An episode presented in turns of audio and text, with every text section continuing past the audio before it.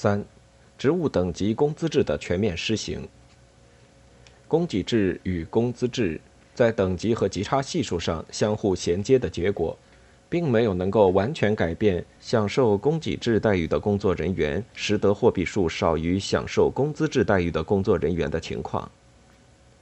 一九五三年春，鉴于一些夫妇一方为供给制待遇，一方为工资制待遇。既能享受到工资制实得多的好处，又能从供给制中取得保育、保姆等费用，不尽合理。根据政务院通知，各级政府明令，凡夫妇一供一薪者，供给制一方所在机关应停发原由公家供给的子女保育费、保姆费等费。这一政策实行的结果，使相当一批供给制干部要求转为工资制待遇。之所以会出现这种情况，通过以下例子即可了解其不得已。从1953年4月起，上海市人民政府办公厅一再有公函给人事局，要求将本厅一些原享受供给制待遇的工作人员改为工资制待遇，以照顾其生活困难。原因是这些同志夫妇一共一薪，原由公家发给之子女保育费和保姆费。自本府四月六日沪人五三第九零七号通知予以停止。生活发生困难，要求改为工资制。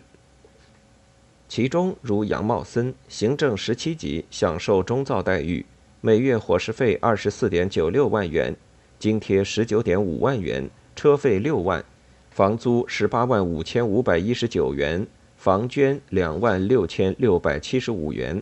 自来水费八千四百七十六元，电费一万两千七百零七元，子女上中学一人杂费并医药费等合计七万元。妻子行政二十八级，月工资四十六点八万元，两人月入总计一百二十七万五千九百七十七元，全家四口人人均三十一万八千九百九十四元。如果杨茂森改为工资制待遇，行政级别不变，月入将为一百零六点六万元，家庭总计月入一百五十三点四万元，较前可多出二十五万八千零二十三元，人均则变成三十八点三五万元，基本可以满足生活所需。又如吕红，行政十八级，大造待遇，供给制条件下，连同妻子工资收入。月入总计一百零六万两千七百六十一元，难以养育子女。改行工资制后，月入升为一百四十八万七千九百八十四元，可以基本满足需要。显然，即使在供给包干费标准与工资制标准已经基本接轨的情况下，工资制仍会对各级享受供给制的工作人员显示很大的诱惑力。因此。供给制全面转向工资制，实际上已经成为大势所趋，只是由于一时准备不足，才不得不实行这种收入分配双轨制办法。而为了解决供给制人员的现实困难，政务院又于1954年6月进一步发布关于国家机关工作人员工资包干费标准及有关事项的规定的命令，再度对两种分配标准进行调整。以提高供给制人员的待遇标准。从这一新的标准可以看出，享受供给制的较低级别工作人员的包干费，已经与享受工资制最低级别工作人员的工资相差无几。考虑到其仍可享受工资制人员所没有的老年优待费、家属招待费、病员伙食补贴、回家旅费、妇女卫生费、生育费、保育费、保姆费等。其待遇明显较工资制同等级人员为优，也正因为如此，新的工资标准最大级差比率为二十六点六六比一，供给包干费标准的最大级差仅为二十一点一二比一。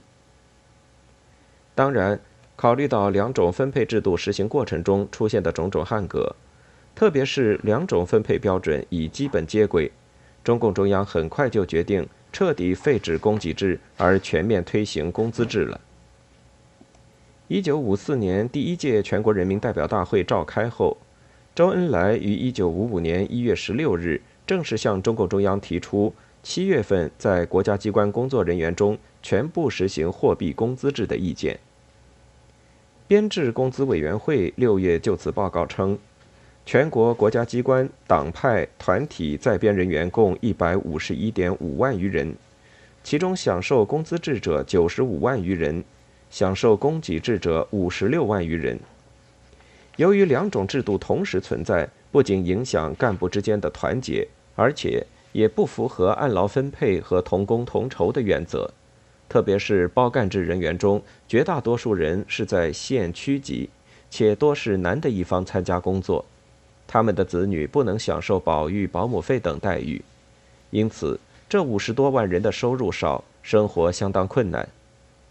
至于包干制所引起的人力物力浪费，以及供给制影响下的一系列不合理现象，都充分说明，把包干制改为工资制已成为亟待解决的问题。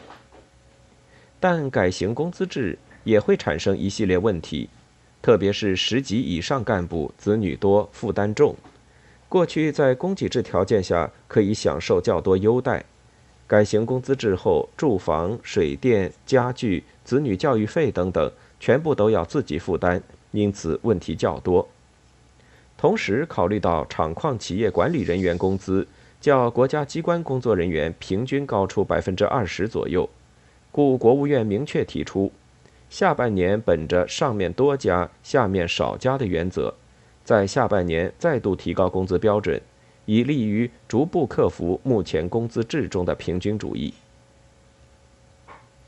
一九五五年八月三十一日，国务院正式颁布了国家机关工作人员全部实行工资制和改行货币工资制的命令，其中明确说明。国家机关工作人员供给制待遇办法在过去革命时期曾经起过重大作用，但在今天社会主义建设时期，它已不符合按劳取酬和同工同酬的原则。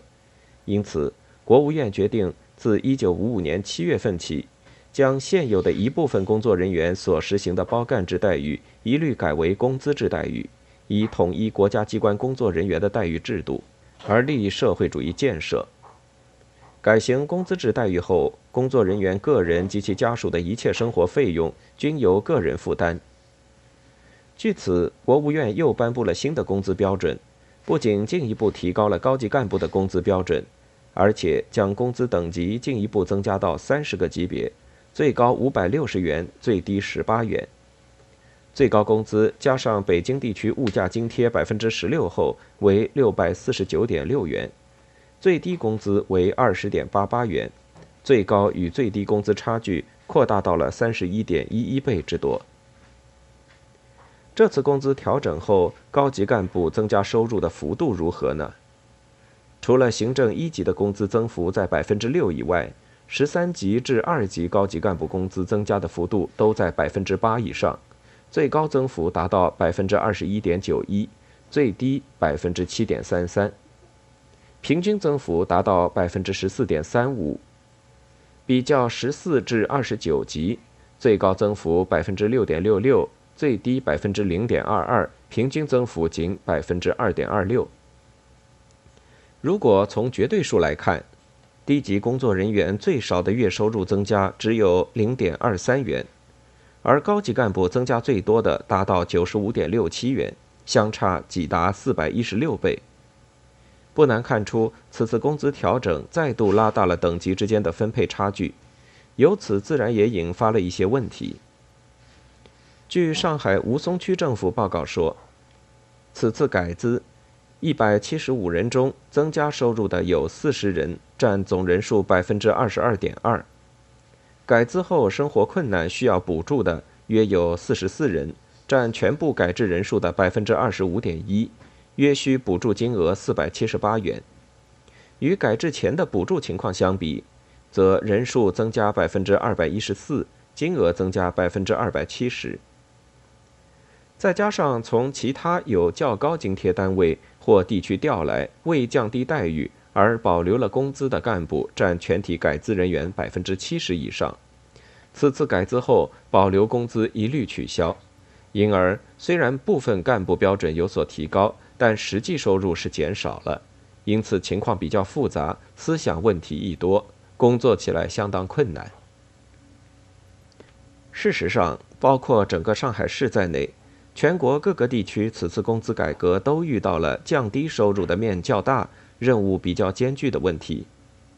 仅上海工改薪和取消保留工资后，因为生活困难需要补助者，就占了此次工资改革总人数的百分之十四点八五。上海一向为工资标准较高地区，上海尚且如此，其他地区的情况可想而知。注意到新出现的各种情况，在一九五六年六月各行各业全面实行工资改革过程中，国务院再度对一九五五年的国家机关工作人员工资标准进行了一些调整。其中最重要的措施是将原本只享受少量补贴的大批乡一级工作人员列入国家干部及享受工资制待遇的人员的行列中，同时将国家机关工作人员中最低一级工资从十八元提高到二十元，最大极差系数因此略有缩小，减为二十八倍。然而，如果加上每一级别中的等级差，最高工资和最低工资之差则达到三十六点四倍。即使以实际最高工资及六类一级六百四十四元与最低工资比，仍旧达到三十二点二比一。即使再把最低收入中勤杂人员忽略不计，只计算到乡镇长一级，两者相差也达到二十六点八倍多。一九五六年六月的工资改革中。基准工资增幅不大，最高一级中最低一等的基准工资并未加薪，二级只增加五元，三级增加十元，四级往下至十一级均增了二十元，然后依次递减，最低的几级增加最少仅两元，较一九五五年增资，虽然绝对数字仍是高级干部增得多，但这次一般干部的增幅略高于高级干部。